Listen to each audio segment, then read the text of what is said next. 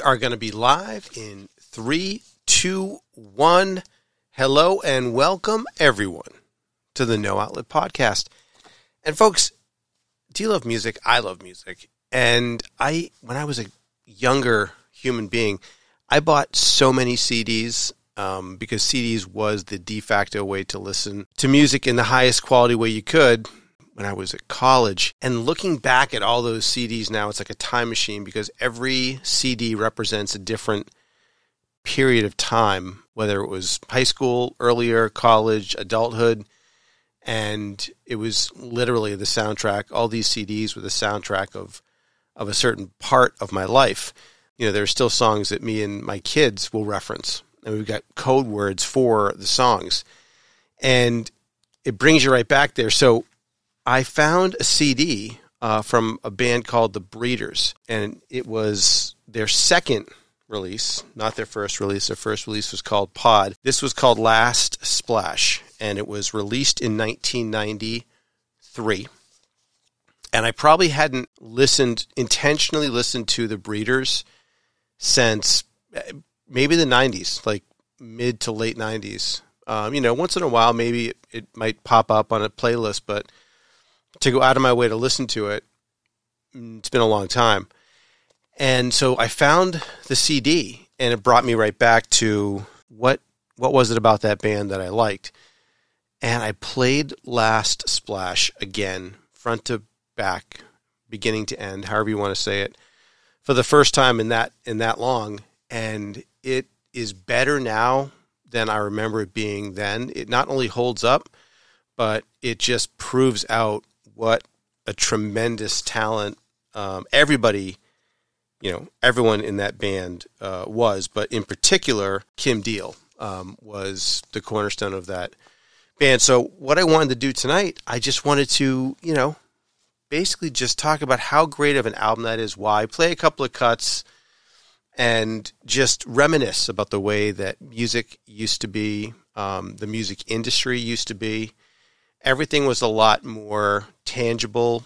It's weird. It, it, definitely is a lot more accessible now, but I think there's a direct correlation with ease of accessibility to product at the same time that that goes up. The quality um, of the product is going to inevitably go down over time because there's just more and more mediocre people putting out music that wouldn't have put it out if the bar was higher or there was less people playing or whatever. But that's not a bad thing. I think it, it, it increasing, I think increasing uh, musical output is always is always a positive. So back to the breeders. So I started listening to this, and just a quick background on the breeders themselves. If you are a music fan, so there was a band, the Pixies. They still tour, but it's not the same band as it was. And the band was uh, fronted by uh, Frank Black, who then later went by uh, Black Francis, and He's got another real name. He's gone by many monikers, but Frank Black had a huge ego and wouldn't really let Kim Deal, who had just moved to Boston from Ohio, and she did not know how to play any instruments at all. Um, and there was an ad in the Phoenix, which is a a paper that some people will remember that name. Uh, the Phoenix was a newspaper. I think it was free in Boston, and there was an ad in there for, "Hey, we need a bass player." And uh, of course, she didn't play bass, but she was like, that sounds fun, being a band. And so she learned how to play bass kind of a little bit before, a little bit on the job, and ended up being a very integral part of Pixies. Wrote a song called Gigantic, which was one of their bigger hits. And actually, Kurt Cobain, um, obviously from Nirvana, said that uh, that song, Gigantic, that she wrote while with the Pixies was the best Pixies song ever.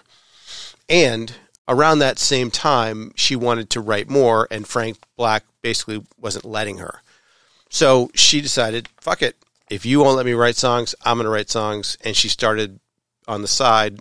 You know, she didn't leave the you know the band, the Pixies. She was still with them, but on the side, she started up this band called the Breeders, and um, started with a slightly different lineup that yeah. So yes. So the band consisted of uh, Kim Deal, who um, was obviously in the Pixies. her sister Kelly Deal, who ironically didn't know how to play guitar when she joined the Breeders, but she learned. Very funny. Jim Macpherson on the drums, the only male in the group. Uh, Josephine Wiggs on bass guitar, and then uh, Tanya Donelly release, you know, um, under the radar, but a lot of people of influence really liked it. And then Last Splash came out, and Last Splash was, you know, totally different. And between the time that she started recording and the time they finished, in that period of time, Frank Black, the man who founded the Pixies, decided that it would be a good idea to uh, just break the band up. He didn't, you know, talk to anybody. He didn't call anybody. He just put out a press release saying the Pixies had broken up. So Kim Deal actually found out about this happening from her sister who saw it on TV or and at the same time, you know, uh, I think that Frank was kind of half expecting her to fall on her face and she really didn't and she really knocked it out of the park and it was it, it was it's an amazing it's an amazing album um, and so i'm just going to play for you a little bit of a song that i think is among the best on the album this song is called new year and it starts off really slow it's the very first song of the album super super slow and it kind of builds up layered not really sure what's going to happen. Like it almost sounds too slow. Like that it's going to they're going to stop playing because they're going at the slowest pace possible. And then all of a sudden, out of the blue,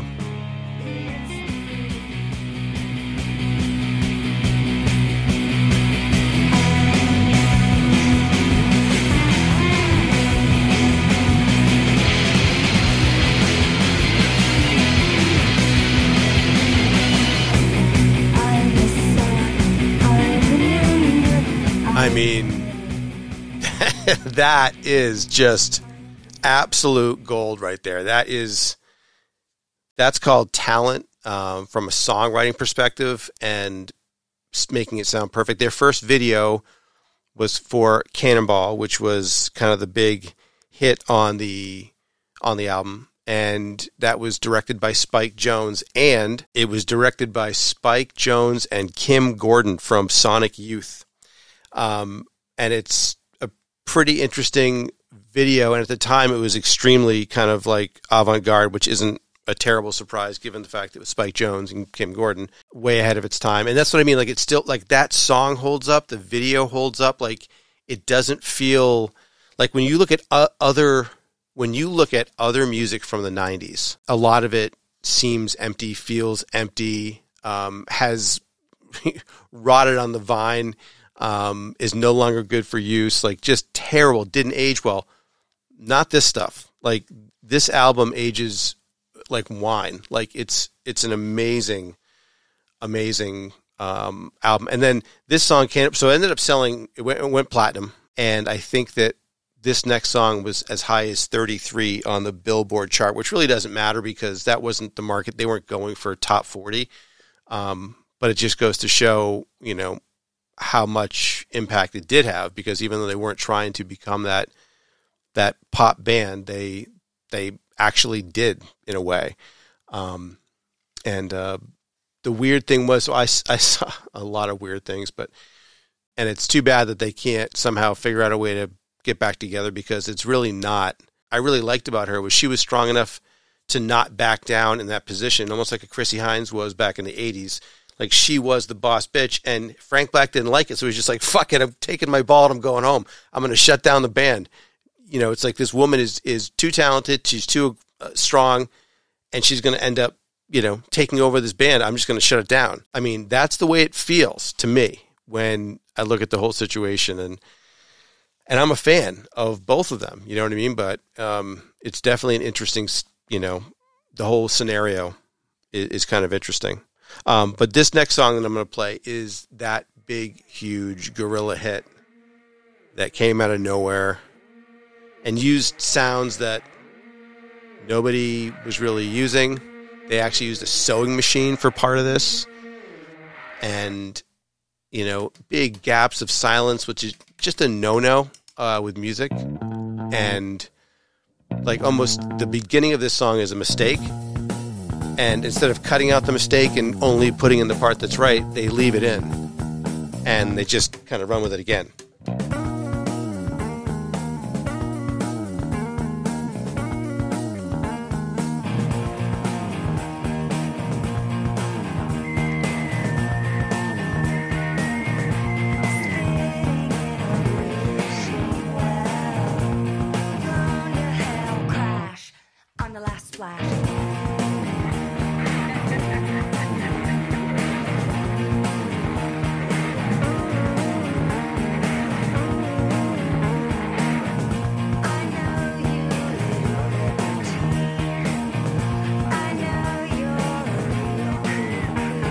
And then the, the hook of the song, which is amazingly written, is addicting.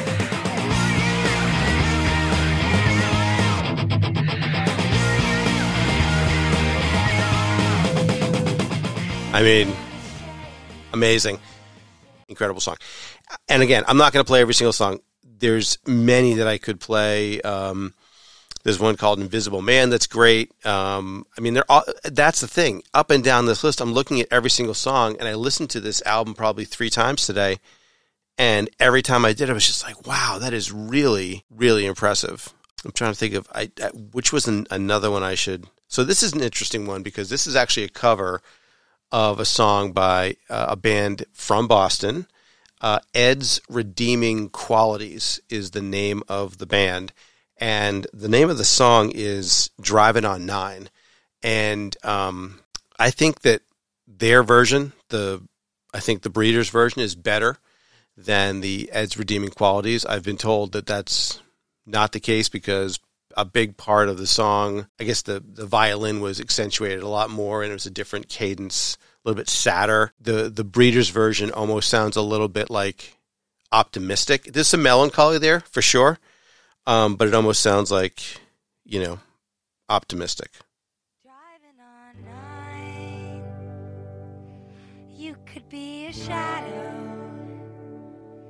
beneath the street light behind my home. Driving on nine,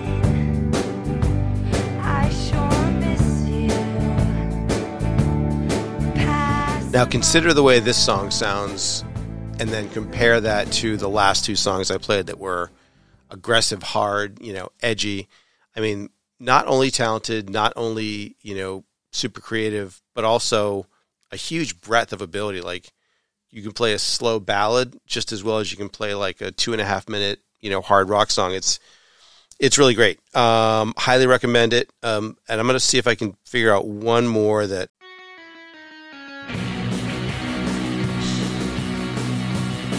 and then you just get down to like it's almost like a surf record. You know what I mean? Like at, at the at the core of this is a song called Aloha, um, but it almost sounds like a, an album you want to play if you were down at a beach party, if you were going swimming, or you know, just a, a, a rager, dancing, sand, booze, all the fun stuff. Krokodema, Smash Ball, all those games, Foursquare. Foursquare is still a thing? Probably not. Smashball kind of Smashball kind of makes Foursquare like almost out of like almost like an antique toy, you know, an antique game that you can't play anymore. It's almost like you know nobody rides those bikes with a huge tire in the front and then the small tire in the back. Like no one rides those anymore. That's just not something that's done, and I think that that's kind of the same parallel with um, with that. Um, so there is a quick uh, overview of um, the breeders. Um, you know, there's there's a lot of information on the breeders. Bottom line is Kim and Kelly Deal were a force. Kim was really the the talent there. Kelly Deal ended up go check out the video uh, Cannonball because I think that's the most comprehensive way to kind of view the the group as a group of artists. Like because it's visual. You know, it's got some. You know, again, it's Kim Gordon, it's Spike Jonze behind that. You know, and ended up being one of the most iconic '90s alternative songs. You know, um, and so that's the other thing too. When it was happening, you know, to me it was just like I played that CD like on repeat for I don't know, months, and then listened to it a lot for a couple years, and um, then just kind of put it away. But now I know why I listen to it so much because it's that good, and um, I'm sure that for the next couple weeks it'll be in a somewhat heavy rotation, um, but it deserves to be there. So uh, anyway, this was just my tip of the cap to the Breeders. I think that it's a cool story. I think that, and uh, by the way, the Breeders is supposedly they were named after a slang term that homosexual people use to describe heterosexual people. They call them breeders because they breed. And so I think that's where it came from. And I think that Kelly Deal is a. I think. Um, I I'm not going to guess. I'm not going to guess. I'm just going to tell you that the Breeders was supposedly about that. Um, and then we were going to uh, talk about. Then we were going to talk about, and that's the great thing about you know music. It's a great thing about any art, right? You can uh, pick it up and just embrace it and take in everything that is, you know, that the artist wanted to convey and really make that connection, then you can put it down and you can pick up something else up, and that something else can make you feel a totally different way, and um, is is made a totally different method and with by a different artist, and you know you can literally feel you know this art, in the same way that you can feel art that you look at, and um, you know that's why people like watching the same movies over and over and over again. I mean, it's because it's a piece of art. And when you watch a movie and it's one of your favorites and you love, you know, certain aspects of it and it, and it brings you tremendous joy, of course you're going to want to keep doing it. I'm not sure how I got there, but you guys should all go and check out the breeders. Go get, download uh, Last Splash wherever you get your music. If you get it from Spotify, go there. If you get it from, you know, iTunes, go there. Um, if you have the CD like I do, pull it out, dust it off, get it into a player, listen up, and you will not be disappointed. None of the songs are super long, which is nice. I really like it when, when artists keep it tight because some of the songs can be kind of indulgent. You know, you start getting into the over four and a half minutes, four minutes even, and it starts to get questionable. Like, is there anything that really is worth listening to for that long? And the answer is sometimes yes. You know, there are absolutely classics, you know, many by the, you know, many by Pink Floyd, many by Led Zeppelin, some by the Beatles. I mean, Rolling Stones. Um, there's there's plenty out there. I mean, can't you hear can't you hear me knocking? You know, it's like I think seven and a half minutes, and it's mostly just jamming. Um, Bohemian Rhapsody, famously, I think is was the first top number one hit over seven minutes. Um, so people are used to you know smaller bite-sized pieces. So I'm not saying it can't be done, but what I'm saying is they didn't indulge themselves. They didn't take a, a, a masterpiece that's two minutes long and try to. It's not like they took a two and a half minute perfect song and then tried to stretch it to four minutes because they loved hearing themselves play so much. Like they know where to cut it short. They know how to edit, um, which is so so important. Anyway, again, I'm going to repeat myself for the fourth time, maybe the fifth time. It's called A Broken Record, folks. And I want you to go find the place where you can get music, anywhere that you get music, and get a copy of Last Splash by the Breeders.